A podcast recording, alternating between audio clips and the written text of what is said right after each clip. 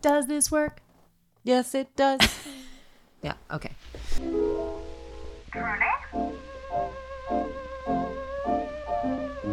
Darkly? Mm, creepy.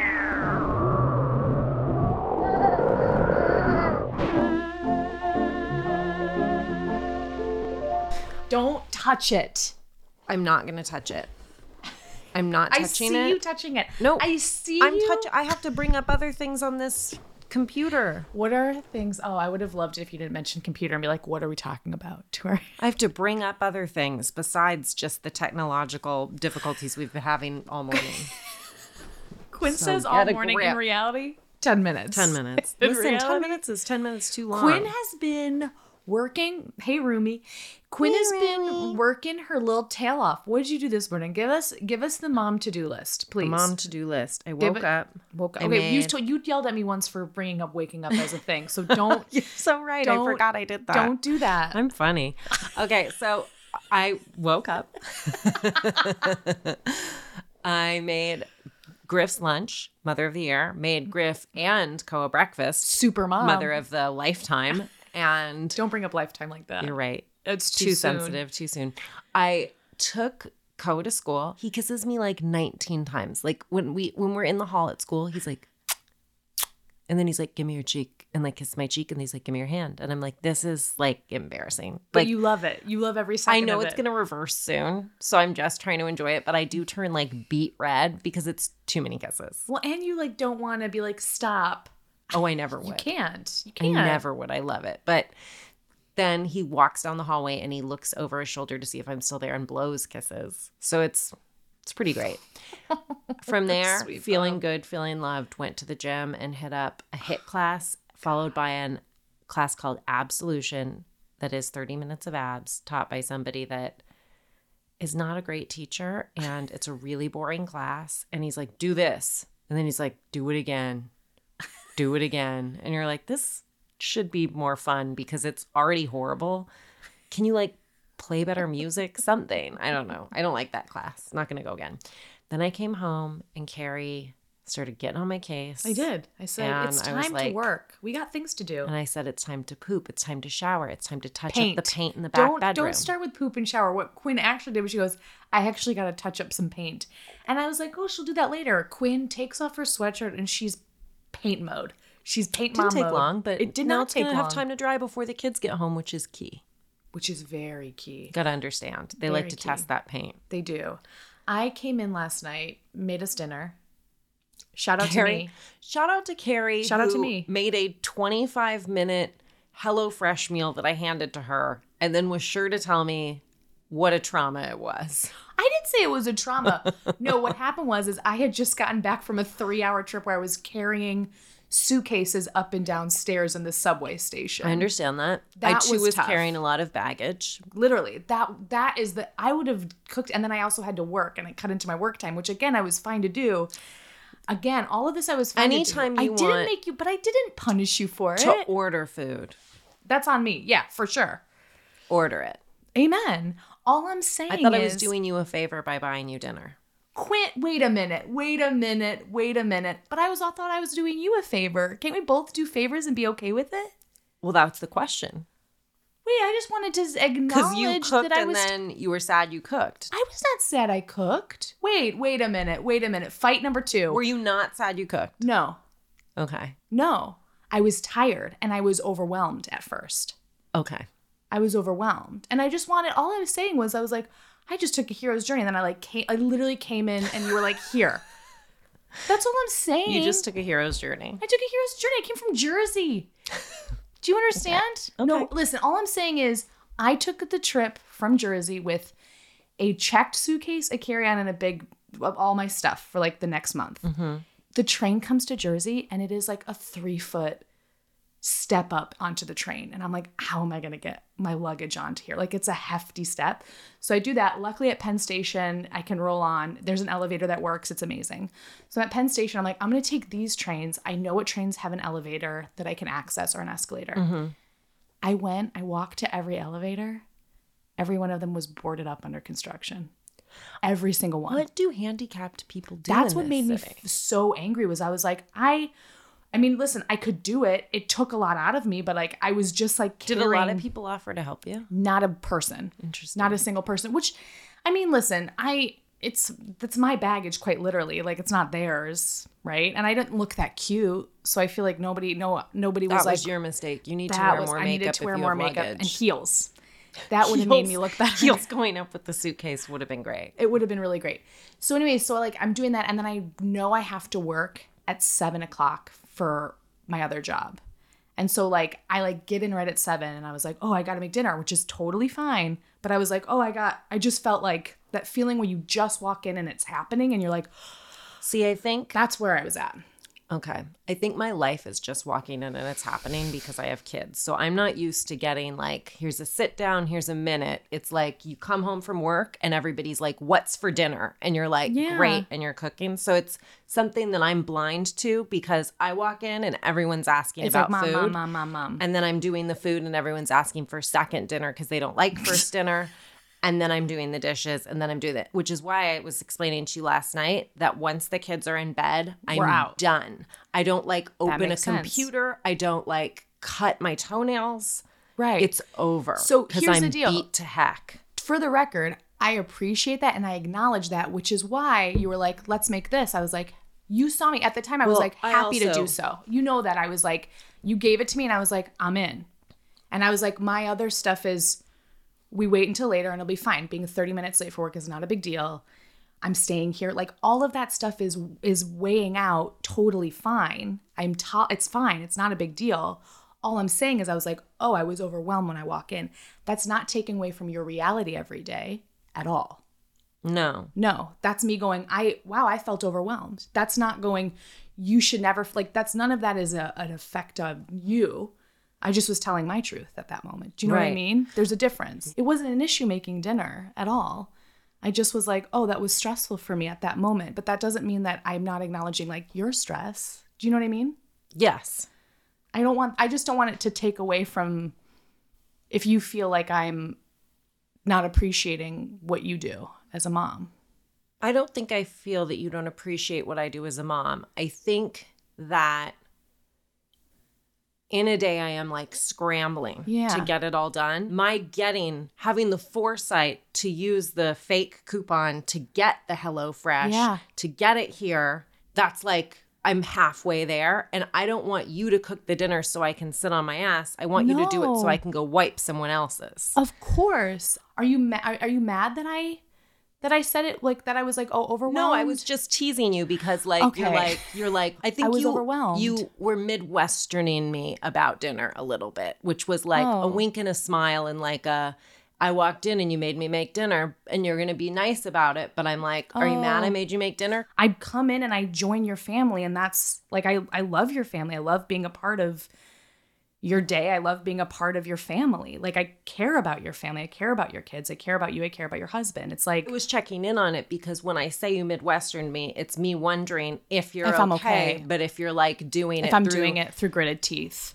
if you're like smiling and being like, it's fine, I did this, but I'm like, I can't tell if it is. That's totally fair. And that's I'm like, totally I want to know if it is because I don't want to create that expectation. I don't want to hurt. I totally get and it. And I don't want you to feel like being in this house, you're like, I don't know. It's it's a lot to be in a house with two kids. It means that like we are often like in a scramble mode. totally. And I you didn't choose to have those two kids. I yeah, but I choose to that. stay here. There's so it is difference. like well, I don't want you to stay here at the at the detriment of your mental health either. Thank you. Thank you. I really appreciate that. I think where I struggle generally with anywhere I'm at in this nomadic life that I've chosen to live in, my problem, boundaries. That's always been my problem.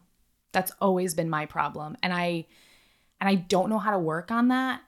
I I totally get it. And I was I think where I was at was I was like acknowledging like, "Oh, I made dinner. I'm so glad. I'm like genuinely glad to make you dinner because I know you make dinner all the time for the people in this house. I know that. Mm-hmm. And so I know that's something I can do. And actually it was really nice last night and I and I thought the dinner was really good. I really liked the food. I thought it was really good. Thank you, HelloFresh. Thank you. HelloFresh. Um please sponsor us. Um No, but I thank you for checking in. I just didn't want you to feel I didn't want to feel like you're complaining. Well, what about what I did? And I was like, "Oh, I didn't mean to like complain. I just was like, "Oh, that was my truth." I was more checking in on if you my were emotional. Yeah, I can't tell. Like I'm like I That's can't tell. If I can't tell. because sometimes I'm like, is Kerry being like, overly accommodating. yes, are you being overly accommodating and then feeling badly about that, Yeah, and and like, you were- are you feeling put upon? totally. Is basically like totally. because I'm like, are you? Because I don't think you'll tell me if you do. Is like also where I'm coming from. I think that's fair. I think that's totally fair. And that's the dynamic of you staying here as well. Is that feeling of like, are, you're not going to tell me if you feel put upon because we're giving you a bedroom. So then you're going to be like Yeah. secretly like seething. Well, no, I don't ever want to get to a place where I'm seething. I feel so worried about not being a good guest, not being appreciative enough, or feeling like I'm taking advantage of something. I feel really fearful of that. Mm-hmm. And I don't ever want you to feel that. And I don't, like, so I don't know. Do you know what I mean? Like, I. But how can you balance that with protecting those boundaries that you know you need to create? I don't know. And I think that's why this like it's been it all makes sense not having a house. Like I'm barely anywhere for longer than a couple of weeks since I've been Completely. anywhere. Do you know what I mean? But it's still like not having you know, it, a space. a space of my own. That's really hard. It's just It'll probably actually feel really good when you're on tour because your hotel room will be your hotel room will room. be mine. Will be mine. But I, I appreciate you checking in. I was worried when you were checking in that you thought I was unappreciative or like wasn't being a good something. And I no, I was more just like, you gotta shoot straight with me I while you're here because I'm gonna get stressed out if I feel like there's an undertone. Well, I appreciate you bringing that up because I do. I would love let's let's have those conversations. I think last night I again like I really don't feel bad about making dinner last night. I believe you. All I was saying was I was just like, oh, that was I felt overwhelmed. That's all. That's really all. Okay, if you're saying the things you're feeling, we're in a good place. That's all I want. I think because of the Midwesterner thing of like constantly wanting to be, I just want to be a, I want to be positive guest. I don't want it to feel, I don't want, I want to add to your life. I don't want to Well, I space. think the honesty thing is you being honest about where you're coming from, and I'm being honest when I say we're happy to have you here. So Yeah. I'm not. If I didn't want you to stay here, I would have told you it's not a good time or we're too stressed. So now that you're here and I told you we wanted you here, you have to believe us also, and we'll believe you. You know what I mean? yeah. Like I feel really okay saying to you, no, figure something else out. You got other people in New York. but I didn't say that, but I meant that. You know what I mean? Yeah. Yeah. So if Thank I you. want you here, then just like be here and be. It's not conditional. Well, and you know, when I need help, I just ask for it. But like, it's, Yeah. I'm not like, if you say no to me asking, like that doesn't work for me. That's okay. Like, you're not Yeah. under like a weird slavery contract while you're here. Are you sure? but like, I am cheap. Should I have you sign something? Yeah. And I think You that, need to push it. yeah. And That's yeah. all. I mean, I was happy making tea last night for the three of us. That was great. That did make me, I didn't mind that because I wanted tea too. I really want you to catch up on the show we're watching because it's so crazy. Oh, Because we did a Paramount Plus subscription. Do you know about this bundling and unbundling and rebundling? Do you know about this? No, tell the me. great rebundling. It's really interesting. It happens in cable all the time or in technology all the time. Essentially, what happens is, is people were paying all this money for cable, and they were going, "Why am I paying all this money for channels I don't fucking want? What is the point of this?" So then, what started was You do sound like a really good commercial right now. Go on. So then what started like you're in, you're in, baby. Then what started was the unbundling, which is saying, hey, we're taking streaming services and you don't have to pay for the crap you're not interested in watching. Here, we have Netflix, we have Paramount, and they've they've detached all, they've unbundled all of it. And now what's happening is they're doing the great rebundling, where people are realizing, holy shit, I'm spending maybe more money than I was spending on my cable initially that I was upset with because now I have to buy all these different streaming services to see the shows I want to watch mm-hmm. And so now they're all being combined again, which is why you have like the Hulu, Disney, ESPN, you have Paramount, like all of these things are being Yes. bundled again, which I think Well, is and we we do like we look at our stuff and we like unsubscribe and resubscribe to I just a started doing that. of things. like we're constantly like, I'm like when the bear nope, comes not that. Okay, now we're back. Like because I find in I and was out, paying in and for out. I was paying for damn Peacock. What the fuck is wrong oh with me? Oh my me? God, so was I. Do you want to know why I was paying for it though? The I know Vanderpump why I Rules. was. Oh, I was paying for it for Top Chef, so I see you. Different reality shows. Let that be an indication. But now that I know I'm at. paying for it, once I found out I was paying for it still, I was like, what? And then I, instead of unsubscribing, I just got really into all the housewives. I was like, well, I better get my fucking money's worth. So Which now I'm just like did you diving do Salt in. Lake City? I'm trying to do the new New York, which is hard. Um, by the way, I feel like I have to acknowledge that I before Jenna Lyons was a house. I mean, Jenna Lyons to me has always been a household name because I love J. Crew. Uh huh. One year for Halloween, I went as zombie Jenna Lyons Are you serious? in 2018 or 2017. I have pictures of it. Unreal. Yeah, I like wore big black frames. Cutting edge. Thank you. I want someone to acknowledge. I wore like a shift black dress, like with a leather jacket and like big black glasses and a center part low bun. And I did like black zombie makeup and I went as zombie and nobody knew what I was, which is my favorite. You know, that's my favorite to go to Halloween and be like, what are you? And I say, I'm Everyone's zombie like, Jenna "What the fuck are you doing? Or on the movie Lamb. Like I let, and they, all of that stuff was in my closet. I didn't have to buy anything when Of I was zombie. Jenna Lyons. I really like that. Aren't I you really like Jenna? Lyons. She's great. Where are you working tomorrow? I told you it's the murder.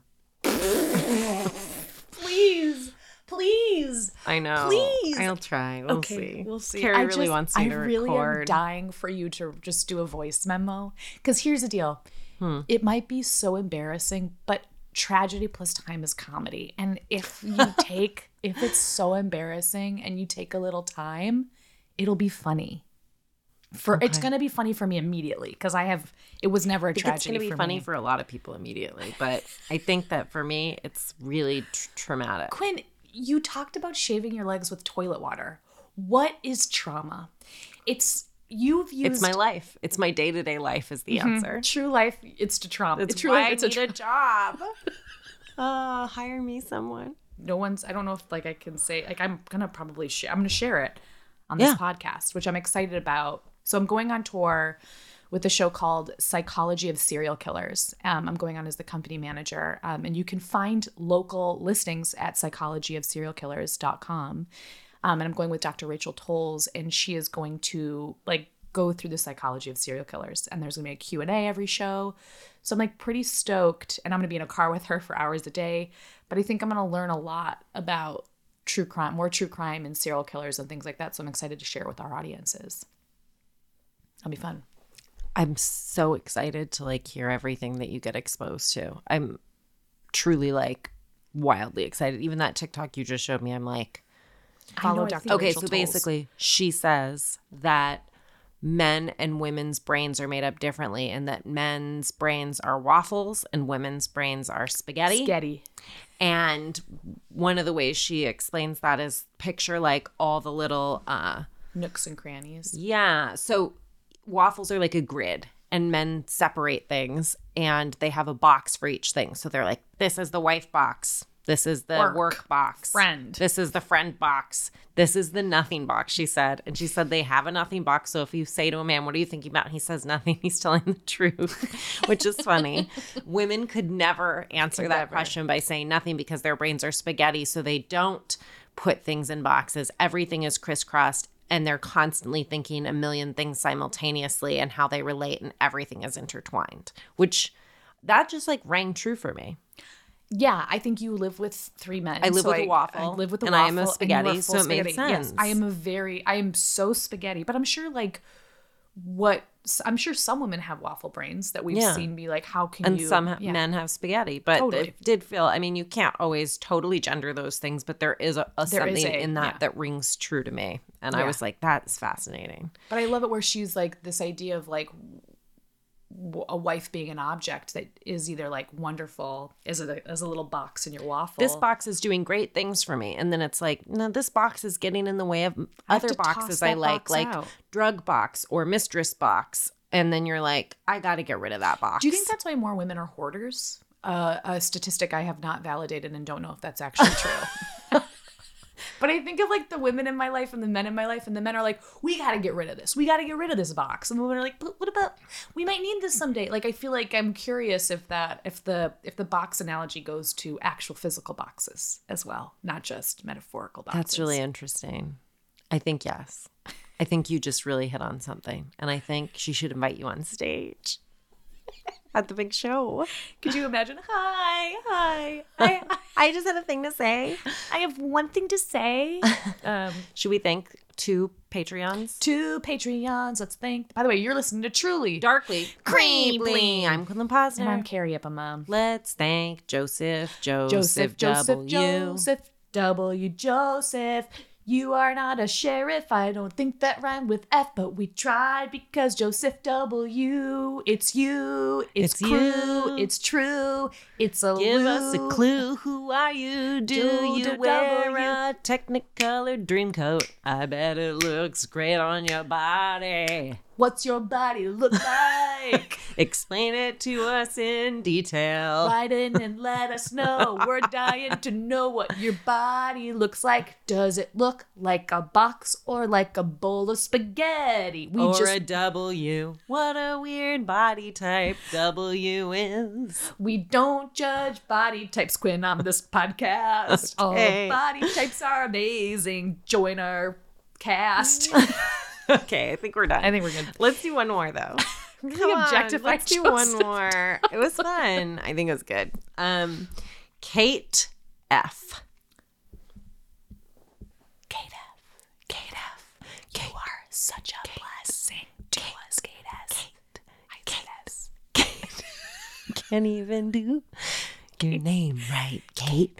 Kate, Kate, Kate. We do not hate you, Kate. It's the opposite feeling. The one that's called love.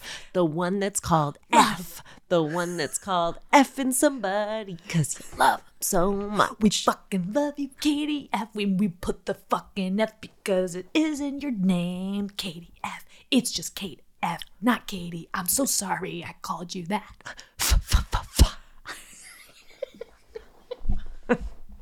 Okay. Um, I think my mom's note of maybe we should practice it. I Um, don't. I don't think I I hope she wasn't listening to that one. I don't think we agree. Um, who goes first today? it is is an odd. It's an even, which means me. great. I'd love to listen. Okay, I've been wanting to cover this case for a while, or a case like this Oh, for a while. Um, so I got this information from a documentary on Netflix called Our Father, the New York Times, the Atlantic, Marie Claire, Esquire, Wikipedia, Time. By the way, did you know that the members of Condé Nast just started striking today? No. Yeah.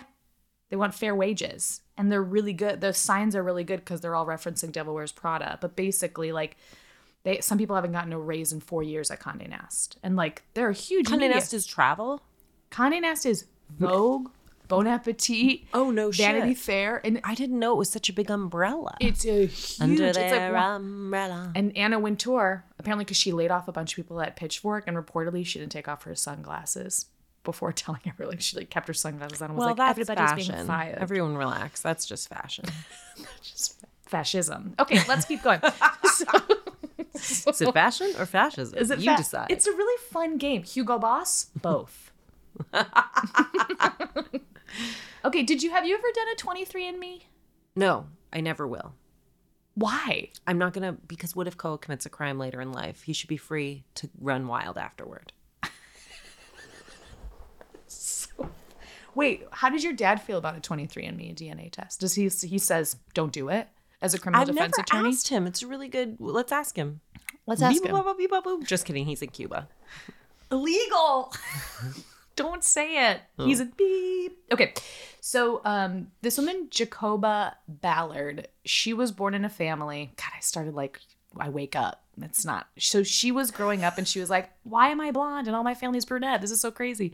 Um and her mom's like, "Listen, dad had some hard times with his sperm. So like we you were you were born of a donor. And she was like okay cool cool cool cool cool. So she like found out at 10 that she was born of a donor. And growing up she's like you know if i'm born from a donor like maybe i could have siblings out there. Mm-hmm. Like really exciting stuff. And i think too is i, can, I can't imagine not knowing who your family is in that way. And like curiosity must just be like Killing the cat. killing the little pussy. So That's horrible. So she tells her mom, your, her mom had told her, she's like, I went to this guy who's very well known in Indianapolis. Um, his name is Dr. Donald Cline. And he used artificial insemination. And basically, what he did was he um, he used samples that were provided from like medical students, anonymous medical students from like across the hospital, like from the hospital across the street, which again, like we're talking 80s, 9 like we're 80s. This is the 80s. Um, and he's again the leading fertility specialist. And to be clear, I think we know more now than we did before, but he his sort of specialty was using live sperm. That was like his deal. He was like fresh live sperm. We love it. We need it. Let's use it. Yeah. And so her mom was like in her early 20s and she really wants a kid. And so he's like, I can help you. We're going to use an anonymous donor. Young, virile men, really smart. They're in medical school, heard of it. Um, I only use sperm from this donor three times because we were worried about consang, what is it? Um, consanguinity, which is to say, What like, is that? it's an amazing. So, consang, sang, like sanguine is Oh, blood. sanguine. Yeah, Yeah. sanguine is blood. So consanguinity is that they don't want people accidentally dating their siblings or relatives. So we can't put a bunch of cousins out there unknowingly. Yeah, unknowingly. Great. That's just not. So they're like worried about that. They're aware of that, um, especially because like they're in this small area. They don't want that to happen. So the nurse in the office talks about how her job was she'd go across the street to the medical school and she'd collect a specimen from like an anonymous donor, which just also feels really wild to me that men are just jacking off in cups, being like, "Here, I'll you need father a child." Like that's crazy, but I guess they're all doctors. Maybe they're all just like left brain, right brain boxes. Okay, so waffles. So they're not spaghettiing it up. So they're jacking off spaghetti, but they're not okay, okay, well, okay, okay. moving on. so here's the crazy thing. The nurse would go across the street and she'd take the specimen and it has to stay warm. And so she'd put it in her bra and she'd walk across the street and hand the sample to the visual. doctor. Mm-hmm. And they'd use the like weird fake needle thing, throw it up in the cervix, fingers crossed, legs crossed. We got Turkey baster. Turkey baster vibes. So it's like her experience again, IVF is not a thing. They're not like giving trigger shots or anything. So she just waited until she ovulated, walked in, they inseminated her, bada bing, bada boom, she was pregnant. So little Jacoba is like, I'm so curious if I have siblings. It's 1999. And she decides to call Dr. Cline's clinic, um, his fertility clinic, and she asks him, she's like, Do you have any information of my donor? Like, I'm not, I don't want to be in contact with my father. I just, I would love to know if I have siblings out there. Like that, I just would be curious about the bond. Like, I'm really, I'm really curious. And he's like, I'm sorry, all of our donors were completely anonymous and your mother's records have been destroyed. So there's no way I can help you with this. She says, okay. She shrugs off. She's disappointed. She moves on. Flash forward to 2013 when 23andMe and these DNA tests, Ancestry, like they all just, it feels like, do you remember when they came out and how people Yeah. just were like, Christmas gifts. It was like Oprah. You know, everybody was getting everyone a fucking DNA test. Um, and here she is. She sees an opportunity. She's always wanted siblings. This could give her some answers she didn't have. So she gets she does the DNA test and she gets her results back and she finds out that on her list she has seven half siblings. And she's like, "Whoa. This is crazy. I got seven half siblings. This is great." She's super excited, but also she's like, "Wait a minute, but I thought he said max 3 times." Eh, weird. Okay. So she starts digging deeper. She finds out she has another sibling. Again, people are taking these tests, the results are being updated. So she starts working on a family tree in the site and they're going through the paternal line and she finds a second cousin. She reaches out to the second cousin and she asks for lists of family names. So she goes through the list of family names and one of the names looks familiar and she realizes it's Dr. Cline's mother's maiden name. So she reaches out to the second cousin and she's like, Hey, this name, I'm curious about it. Do you know if there's like a Cline in the family tree?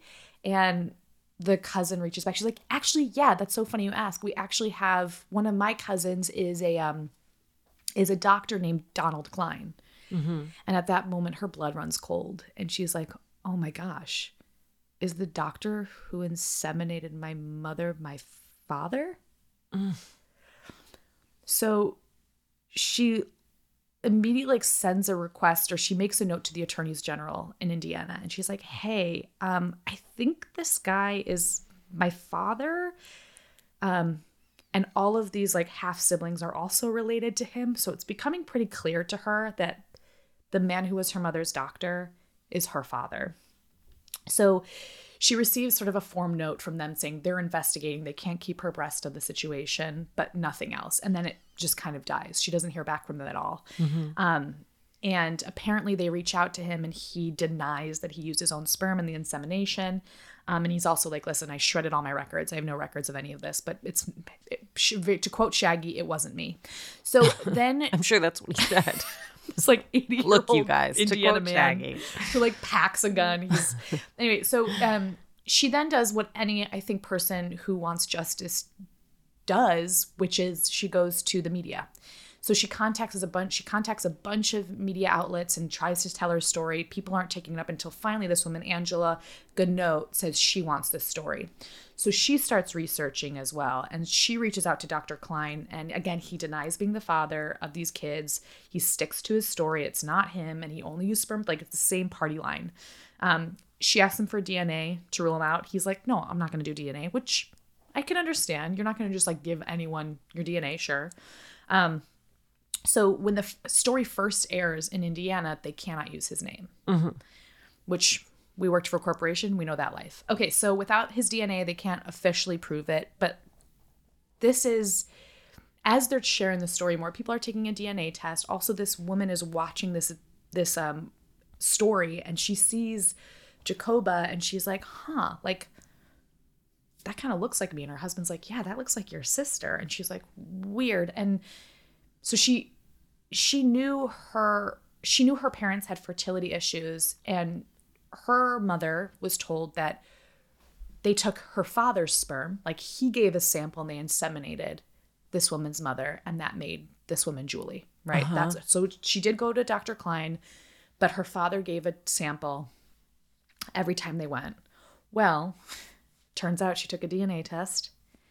Oh my god. and she finds out that dr Cline is actually her father yeah. and so her mother was inseminated without her consent with this With doctor's another man's sperm. with her doctor's semen. right. So her mother has to tell her father like, "Hey, we just found out that your daughter Isn't is biologically not yours." And he's quote he she says she's like, "I'll never forget what he said." He says, "He's taken everything away from me." So at this point, they're like continuing to do their own research and they finally reach out to Cline's kids and grandkids, his direct descendants that he claims that he, you know he raised. And they're all over they reach out to all the ones over 18. They're not gonna like super traumatize someone, but Right. one of his sons reached back. He has four kids with him and his wife. Um, and he's like, I'd love to meet you. And so she thinks that the best place for them to meet is at a church. They meet a ch- they meet at a church and they say, "Listen, um, my dad did confirm that he is your father. Like he did use his sperm, but he only used it when he didn't have access to other sperm. And there's no more than ten times he did this. There's no more than ten siblings." And so Jacoba's like, "Listen, I want to meet him." So her and five of her siblings meet him at a cafe or whatever. And he walks in with a cane and with a gun on his hip. And he sits down and he asks each of them their name, their age, and their job. She talked about how she was like, it was almost like he was sizing us up, seeing which of us was most success- successful. Um, they asked about medical history because, like, a lot of these siblings have the same autoimmune diseases. And he's like, oh, you have nothing to worry about he then brings out a scripture and he's like jacoba this is for you because he knew she had a hard time with it um, and she was like put that away. You're not going to use my god to justify your actions. And he said he only did what he did because the mothers were desperate for a child. He only did it to help. And then he was like listen there's going to be no more than 15 feels like the number's growing isn't it? I th- yeah, I thought we just heard a 10 we and it's did not just an, hear 10 an auction house, so I'm It is concerned. not. It is not. We do, the more But isn't necessarily the 15, merrier. 15. It's like, no, no, stay. I want to tell you what it goes up to, but we got to save it for the end. Otherwise, people are going to stop listening. So the number of siblings keeps growing past 15. And again, the the variations of the people that were born of this man's sperm is like there are people that were struggling with infertility. There was there was people who brought in their husbands. There was Yeah. people like none of these women, to be clear, consented with using this man's sperm. In mm-hmm. fact, I think what's important to note is that when you test sperm or when you give someone family history, there there are there are answers that would immediately Disqualify him. disqualify disqualify them from mm-hmm. donating their sperm. To be clear, Dr. Cline would have been disqualified. He had rheumatoid arthritis, he had an autoimmune disease. His sperm would have been disqualified. One patient came in and she talks about how she was inseminated by this man 15 times. And she talks about her experience and it's like these Why? children well cuz she had a, she couldn't get pregnant oh God. Okay.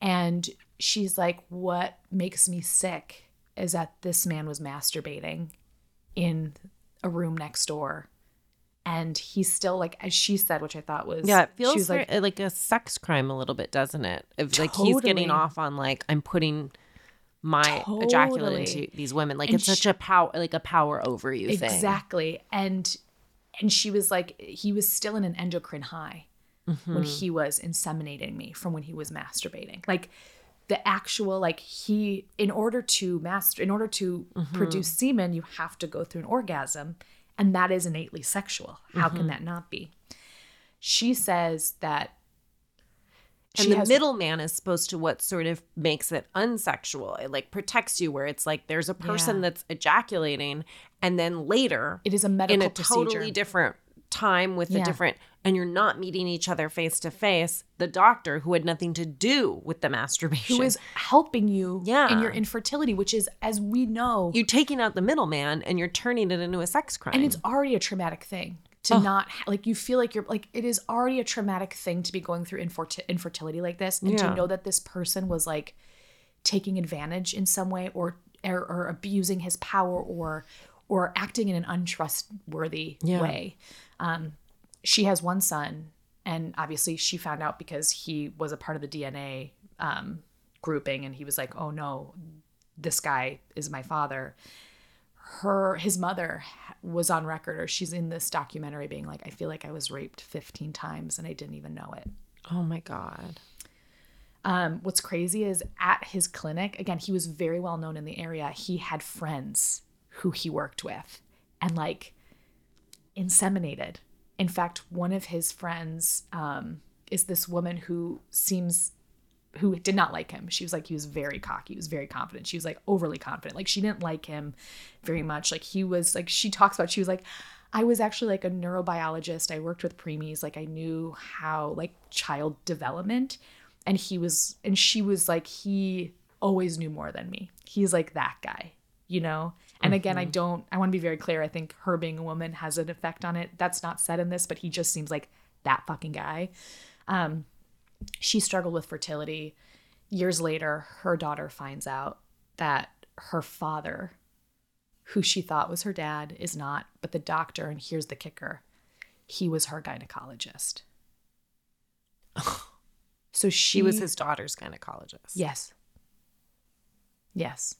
And she talks, the way she recounts this is the trauma of like, Having your mind have to spaghetti all that. knew- that is 'cause he absolutely knew- mental. he knew. He knew. He knew. She's like, he got that information. I had no choice. I had no choice. You don't want any member of your family. to be your gynecologist? No. It's fucking vile. They interview people in his office at the oh time. Oh God. The physicians, nurses, no one had a fucking clue. This is so So the Wild. media is investigating this. He obviously feels the heat turning up on him. And so he calls Jacoba. And what does he say? No more than 20. and we're at 20, 20, 25, 25. he is like, listen, you should drop this investigation because you know what? If this comes out, it's at risk of ruining my marriage. Oh, poor baby. I've been married 57 years and I just Get out of here. And she's like, I am not doing anything wrong. Like I can tell this story to whomever I want. Like Good for this is not Yeah, fuck you, and man. this is all recorded. And he's like, I don't he goes, I don't care who you tell, but putting it on television for the whole world to see. I go, if you're not okay with that, you've affected so many fucking lives. And now here's the kicker. Here's where we get into sort of the why. He talks about his position at a church that he's involved with. He's an elder at his church, and like, let's get into sort of his background and his relationship with God. Mm-hmm. In 1963, he is driving his car and he accidentally hits a little girl and she is killed. This shakes his faith and he finds God. Mm-hmm. In some of their research, and I don't know if this is totally proven, but in some of their research, they find that he is connected to this Quiverful. Quiverful is a Christian movement, let's just call it a cult, where it encourages you to have as many children as possible. Now, the scripture he's repeating to all of these kids that he has sired, I don't want to say mm-hmm. fathered because he's not, but he is Right, sired, right, right. is Jeremiah 1 5. Before I formed you in your mother's womb, I knew you. Now, what's important about Quiverful is that they encourage you to have as many children as possible. Mm-hmm. It's this idea of like, if you, the more kids you put out in the world, the more ambassadors for God you have, like, the more you are doing God's work. Mm-hmm. Now, his religion, I think, was a very big part of who he was. He had signs all around his office with scripture quotes. He would pray in his office. In his backyard, he had a pool where he would casually baptize people. And I think what's also important about Quiverful is they have connections to white supremacist theological ideas, mm-hmm. which is they're worried about it's like they are so concerned with whiteness being eradicated that they are promoting a white supremacist idea of Christianity. And it's interesting because all of his kids that he's sired, all of the people he's sired have most of them are blonde hair, most of them have blue eyes. Mm-hmm. And so there's this sort of like underlying white supremacy at play here. Because he was also deciding Yeah. when he met women of color in his office not to inseminate I mean, them. they, we were in Indiana. There was, there's no. So that's not even the happening, is there's no, what you're saying? well, there's no proof to the contrary, to be clear. But what we do know is that like the the amount of children in his office, I mean, it was predominantly white, and Mm. whether that's because he lived in that area, whether that's because, but to be clear, this quiverful is related to white supremacist ideas. So it's not a crazy It's not a crazy or step. leap. Yeah, it's a definitely an that- assumption. To be clear, it's definitely an assumption. Yeah. Um, at this point, like when the heat is turning up on him, Jacoba's noted like a lot of the siblings who have been outward in their anger and wanting justice against him, um, some weird things start happening. Like Jacoba notices that all four of her tires have the lug nuts removed. Another sibling has a hard drive, and she notices that all of the articles about him, about Dr. Cline, are erased another sibling gets calls from someone asking if they want to buy a cemetery plot and all of them think this is in direct relation Like they're having their lives threatened. Yeah. yeah um so jacoba really wants to get justice and so she's contacting the attorney general's office again no one's returning the, her calls and she's so she's like i'm gonna go in harder i'm gonna investigate further meanwhile the amount of siblings are growing and growing and growing and Jacoba talks about how she'd get a notice on her DNA on her 23andMe and have to call someone and be like, I know I'm going to ruin their lives. And so it's like, what's that conversation? And she's like, it just would be hours on the phone being like, your father is not who you think it is, or this is this is the case. Mm-hmm. This is your life now. Which is an interesting thing to feel like you like some I that was a hard thing for me to sort of wrap my head around, which is like, what if someone doesn't want to know? Like, don't you think somebody has an option to say, if you if you're interested in learning more, feel free to contact. Like instead of, I don't know, I just That's hard. that's a really hard. like, that's a um, hard one for me to. It's those calls that are like, if you bought this Johnson and Johnson product on such and such a date, call this law firm. except it's your whole life. you know what I mean? Like it's I. Can't, I'm just saying, like, she's trying to build a court case. totally. She's trying to find the out the more extent of victims out there and the more victims that will speak out, the better for building that court case. So I also understand you just said in the same breath as this story that she's really seeking justice. Yeah. And I feel like it's got to be I believe that it's not um I believe it's not bittersweet. I believe that it's only bitter when she sees these people popping up in this 23andMe. But I also think that she's putting her head down and saying, This is hard, but we have a job to do. And I don't think that's wrong. I think there's also another part of this that I'll get in- that I'll talk about now, which is the majority of his patients were from a 25 mile radius. Ugh. So people know each other. Are there couples? Oh my god! Oh my god! Oh there's oh my no god, oh couples, God, but, like, thank people were like- thank God. People are like, every time a new name popped up, they're like, I'm so afraid I dated this person. Or like, I hope I don't or just like she found out her dad was her gynecologist. You know, somebody's like weird. The guy I buy coffee from every day is my brother. Well, It that's just, what like, happened is they were you. able to like be like two of them went to Purdue at the same time. Two of them were at a garage. Like one of them sold a wagon to one of their half siblings at a garage sale. Two of them lived on the same street. Two kids, two of their kids were on the same softball team. And at this point, their kids are getting old enough where like they could potentially date. So these parents are having to have conversations with their children, being like, um, That house is off limits. like careful of your prom date. Like what? Like w- careful of who you're attracted to because they might be your cousin. I Um, and again, it's like he said at first three times max. The first time he actually came out about his sperm was ten times, then fifteen times. I mean, we're we're in the dozens. mm-hmm. We're in a lot. So she files another complaint with the Indiana Attorneys General. She's like trying to get traction, and again, she finally gets the media to bring help bring attention to this case. And what she really wants is she wants a rape. She wants rape by deception. She she think like she feels he is guilty of rape by deception. Yeah. And the prosecutor on this case, who becomes a bit of her adversary, is like, I can't. He didn't legally commit rape. And she's like, "Well, what about battery? Like what what about it?" And he's like, "It's not battery." And she's like, "Well, if I spit on you right now, is that battery?" And he's like, "Yes, that is." And she's like, "Well, what's the difference?" Cuz I spit on you. This man was mm-hmm. putting his semen in someone.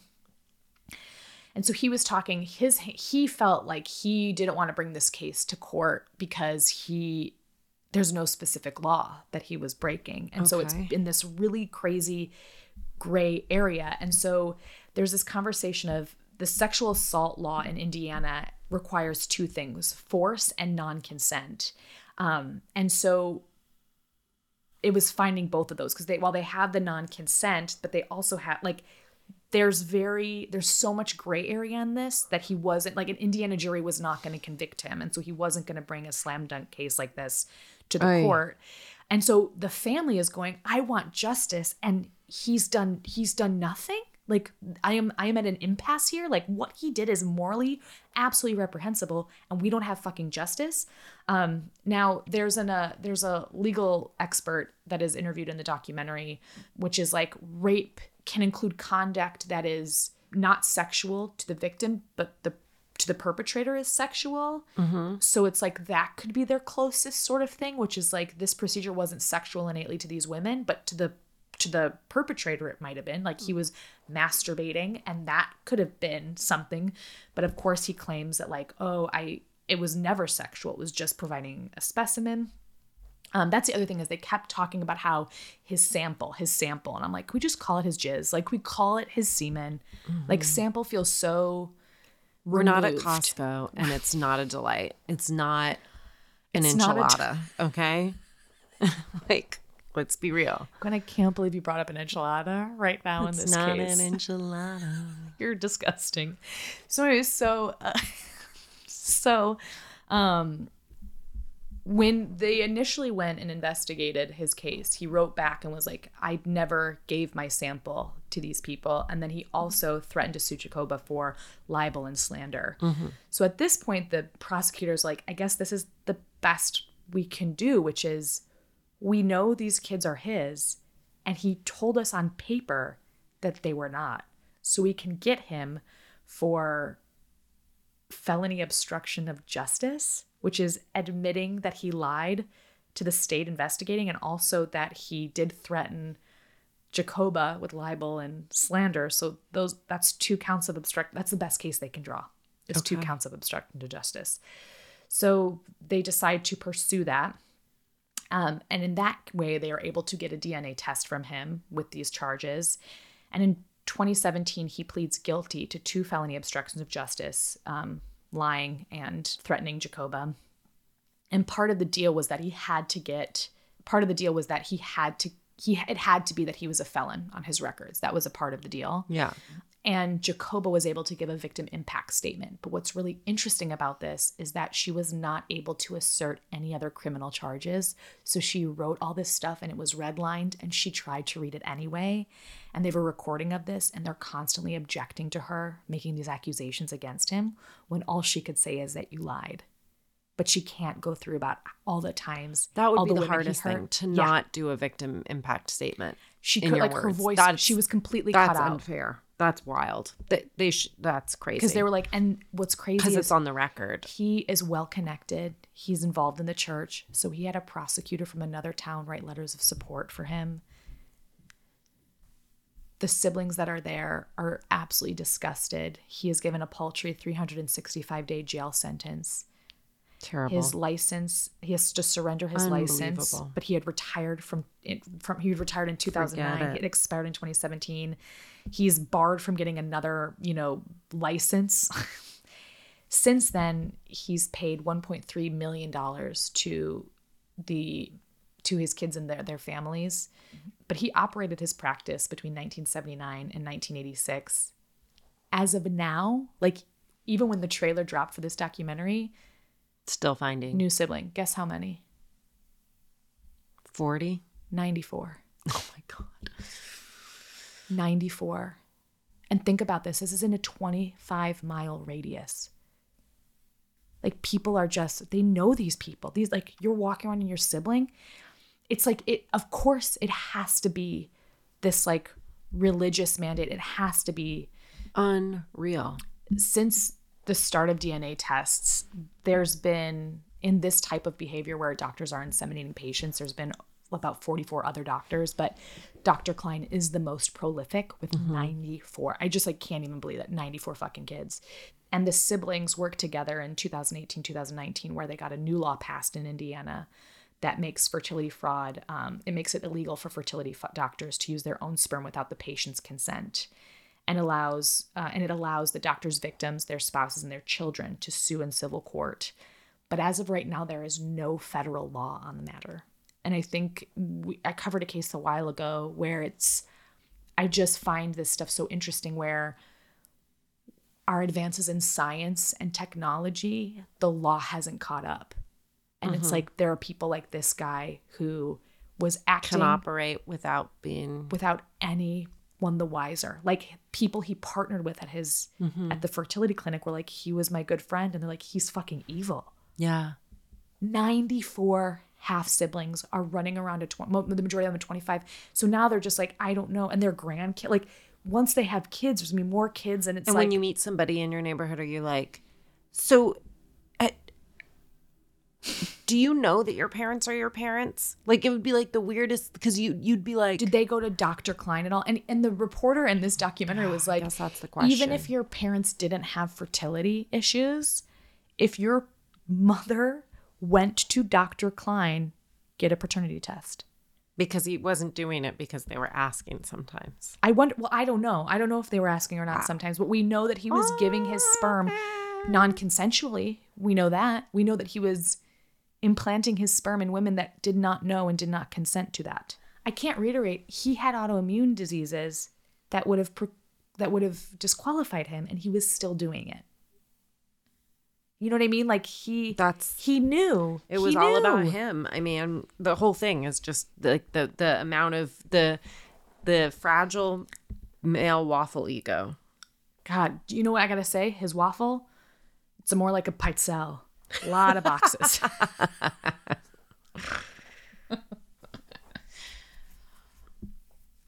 Ugh.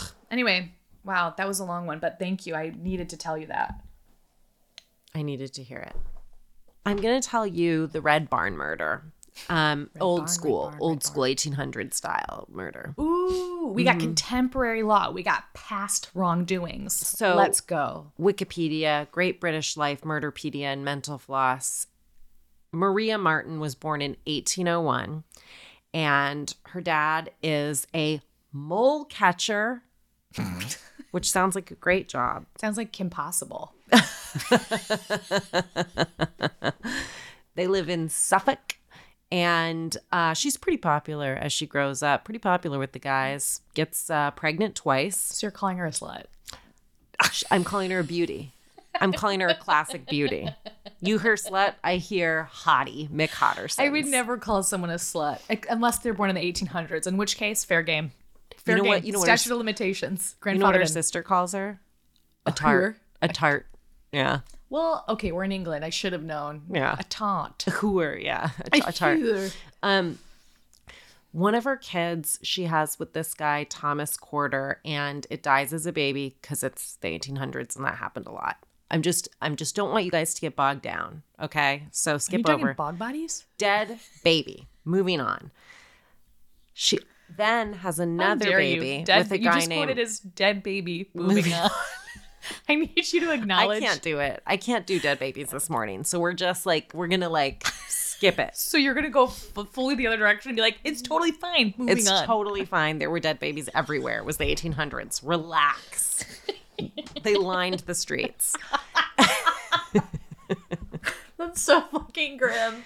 I mean, Oh, just be glad I don't know the baby's name. So then there's another baby, not a dead baby, she has with Peter Matthews.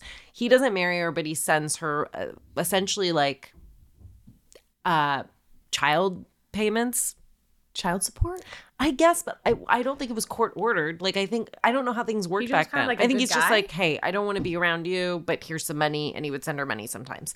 Then she meets another guy she wants to have a relationship with. Um, he is remember the first guy, Thomas Corder, that she had the baby with, and the baby died. His brother.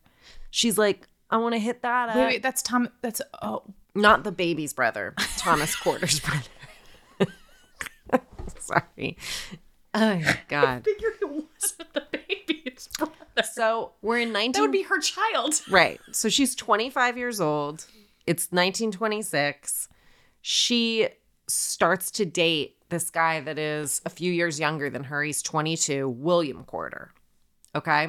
Okay. He his parents are farmers and people are like careful of that guy. He's a fucking fraudster because he is a ladies man, which is fine. Sounds like she's a man's lady. So, whatever. But he has a reputation of trying to do things to get money and they're not great. I think he steals pigs because Why not? sure, Sure. he forges checks. Great. I love Catch Me If You Can. He has a nickname, Frank. Foxy.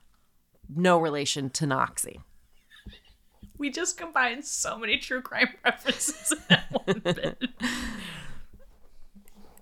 So what happened? I feel bad for him. He, it sounds like he had a hard life. I mean, first of all, it's 1800s. Everyone did.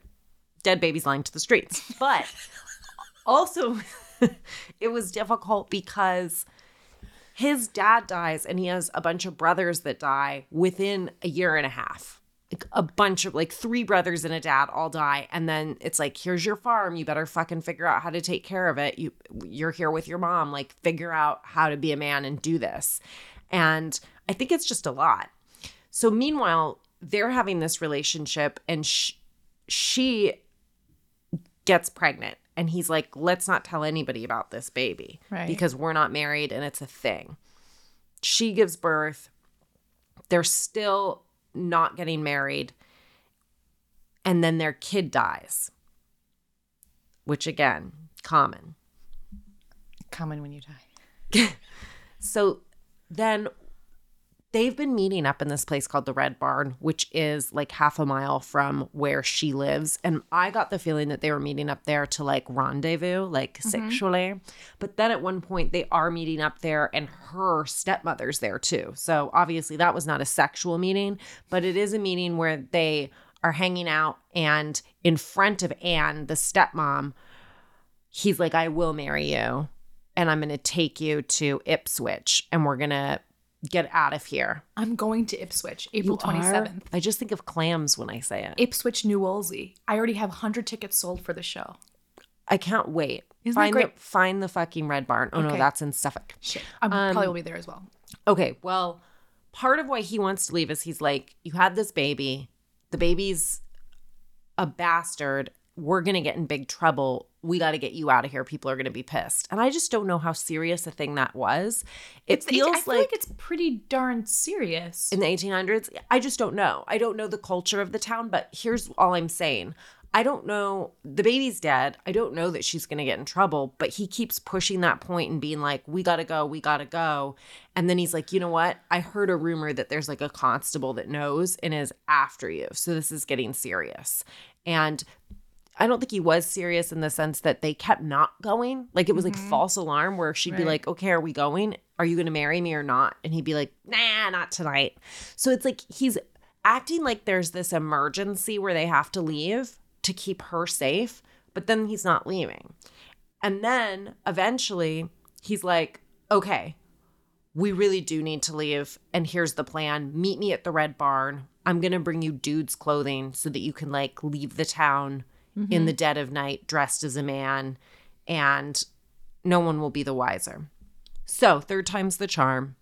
Meet me at the Red Barn tonight. They're going to go there separately. They sneak out and then presumably leave to go to Ipswich to marry. okay. The family does not hear from them for a while and they'll write letters, but Maria will never write the family back. And then Corder, William will like show up in the town and they'll be like, hey, Aren't you with our sister? where's Maria? And he's like, oh, back in uh, Ipswich. Just Don't worry about it. She's totally fine. Um, and they're like, it's just weird we haven't heard from her. It's been months.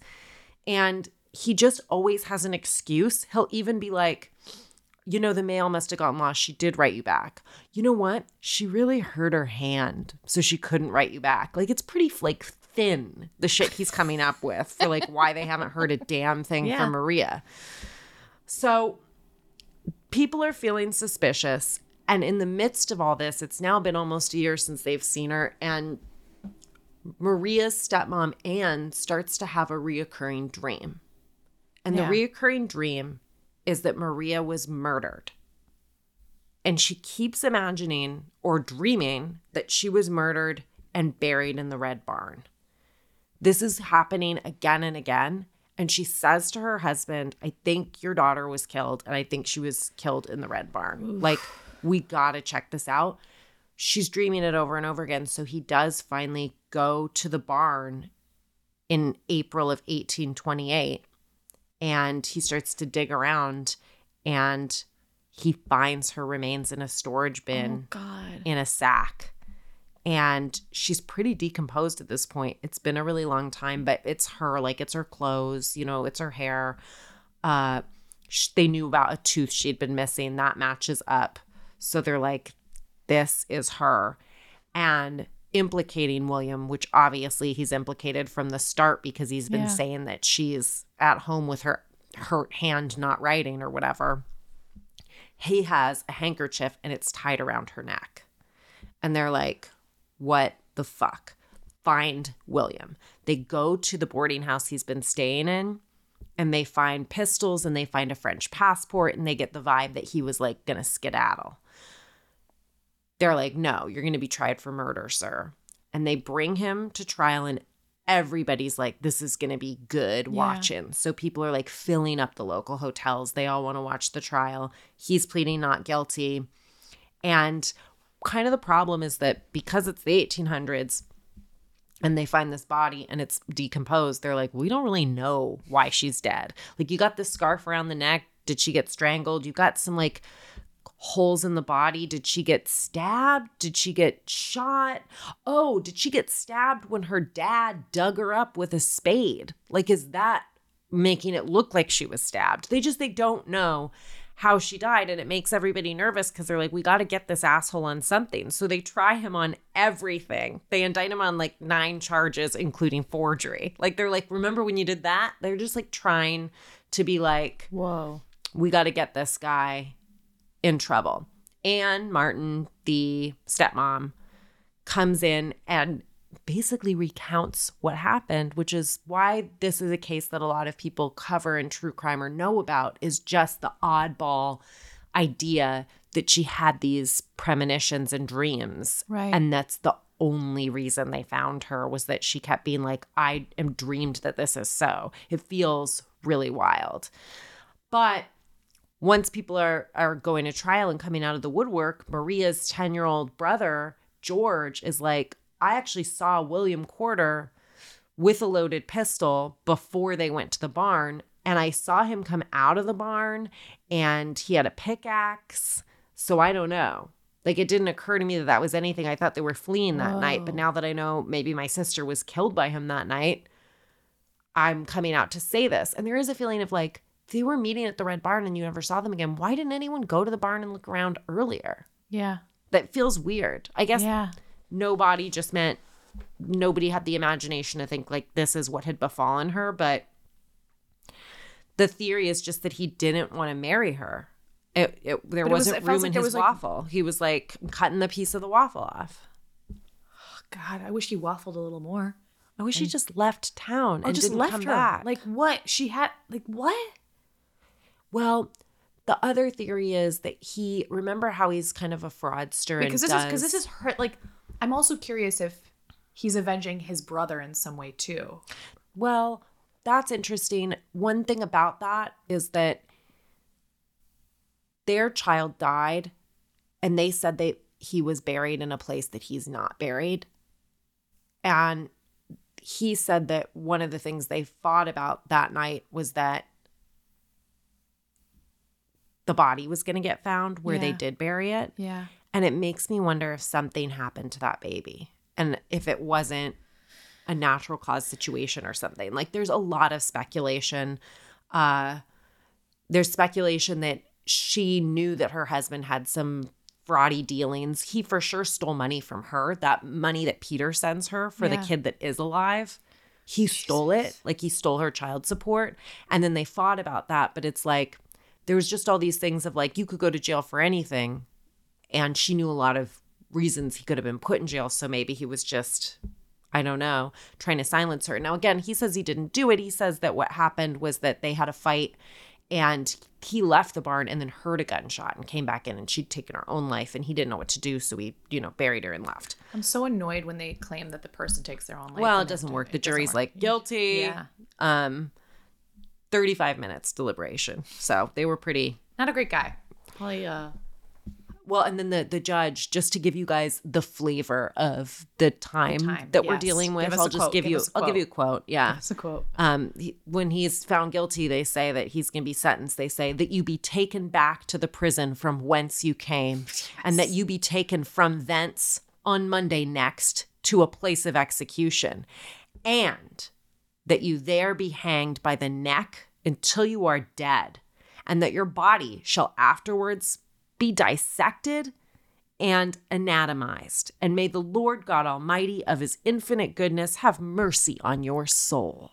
Well, that's, I mean, I covered the case of like Burks and Hare, Hare and Burks of Uh-huh. like the body snatchers. And that was very common. It's like the only way you could, Hang by the neck till you're dead. well, and dissecting. Dissecting. It's like, it's like you're anatomized. Like that, that helped that part of, I wonder how far away Suffolk is from Edinburgh where they're like, they're, because that was the beginning of sort of like the, the museum, the ana- anatomical museum. I don't know if that's Mm-hmm. This is that it, but it's same like time it's the period same for time period where they're like the only bodies they can do is fresh or you know Bad murder- guys. Yeah, yeah, bad Well, guys. Well, so what happens is he goes back to jail and he obviously did it. So he's like, oh, ooh, should I confess? I'm about to die. Should I like come clean Mm-hmm. before God?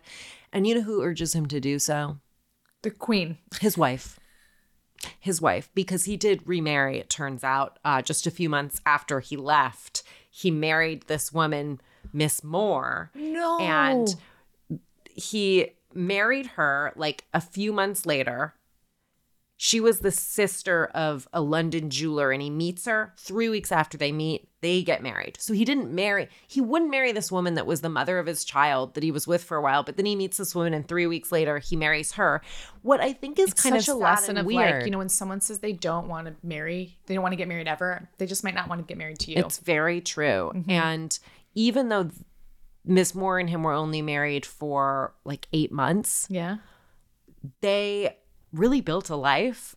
Um, they opened a boarding school for girls in Ealing Lane, London. I just don't and, think he should be in charge of girls. Well, he lived there with some, with his wife and some pupils. And Oh God. Then he got arrested. So he comes forward and is like, okay, I, I did shoot her. I accidentally shot her in the eye. And you're like, you didn't accidentally shoot her, but okay. Like you shot her in the eye. At least we know how she died. Let's hang you in front of 7,000 Yeah. people, They were. which is it was what a they hot. did. It was a hot ticket to It to an execution. Yes, it's the It was. circus. And then they take him to the hall. They dissect him in front of an audience. They hook up like batteries to his body to like try to make the Frankenstein him? muscles. Yeah. Yeah. Yes. Exactly. like, is this like, like let's just see if they it try to. Frankenstein him and then they check out his skull and they're like, you know what? Looking at this skull, actually, things are starting to make sense because um, it's very developed. It's like even overly developed in the areas we associate with secretiveness and destructiveness. And what's so crazy is they opened up his brain and they saw just like an ego waffle. they were like, it is missing a few squares. Some In fact, are they too did say that. They were like, this skull, when you look at it, it's like really missing benevolence and veneration. And you're like, oh, we figured it out. Great, great, great, great, great. God, science only- is science amazing. is so good at that. They get to the bottom of it all. They make his death mask. They put it, there's a replica of it at Moyse's, Moyse's Hall Museum. Um, I don't know if you're going to be near there. Look it up. Maybe you I'm are. dying Go to check know where out it is this 'cause I should check it out. I would love to, yeah, have a visit to William. Um, so obviously I talked call- Museum. Where is it? Moises. Moses. Um, M O Y S E S oh, E. oh my gosh, it's in. Yeah. I'm gonna be there. I'm gonna Oh, be great. there. Great. You got to go see I'm his going. death I'm gonna go. That's William great. Corder. Okay. Great. Write Love it down. Amazing. Um, so part of the thing I said about like, is the burial site going to be discovered and that being gossiped about, I wanted to give you one more hot topic in the gossip arena because I think it's interesting. Yeah. So let's go back to the dreams. Anne Marten has these dreams. Yeah. It's what leads to the body being found. One thing I bet you were not picturing when you pictured a stepmom was that they are one year apart in age. I was picturing. You know what? I was picturing Susan Sarandon and Julia Roberts, and that's on me. Okay. Yeah. No. They're one year apart in age. And one of the things people say is they're like, hold up.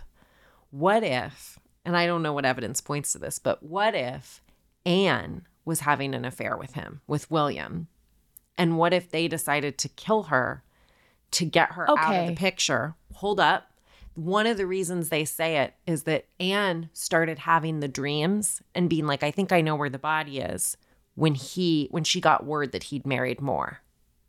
So it's like he remarried someone and then she's like, "You know what? I actually think I'm having a dream about I where the body is." I don't love witchcraft, but I do love using feminine wiles um, and using the fear of femininity to get other people. Like I do, like I don't. If she had a part in it, that's fucked. Like that's her stepdaughter. That's really really fucked. But I do love that she could be like, I am a spiritual vessel, I'm and having they a just dream. believe and they just believe her because she has a badge. And that's the story crazy. of the Red Barn murder.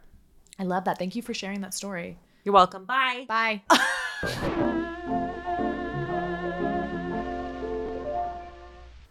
Dewey.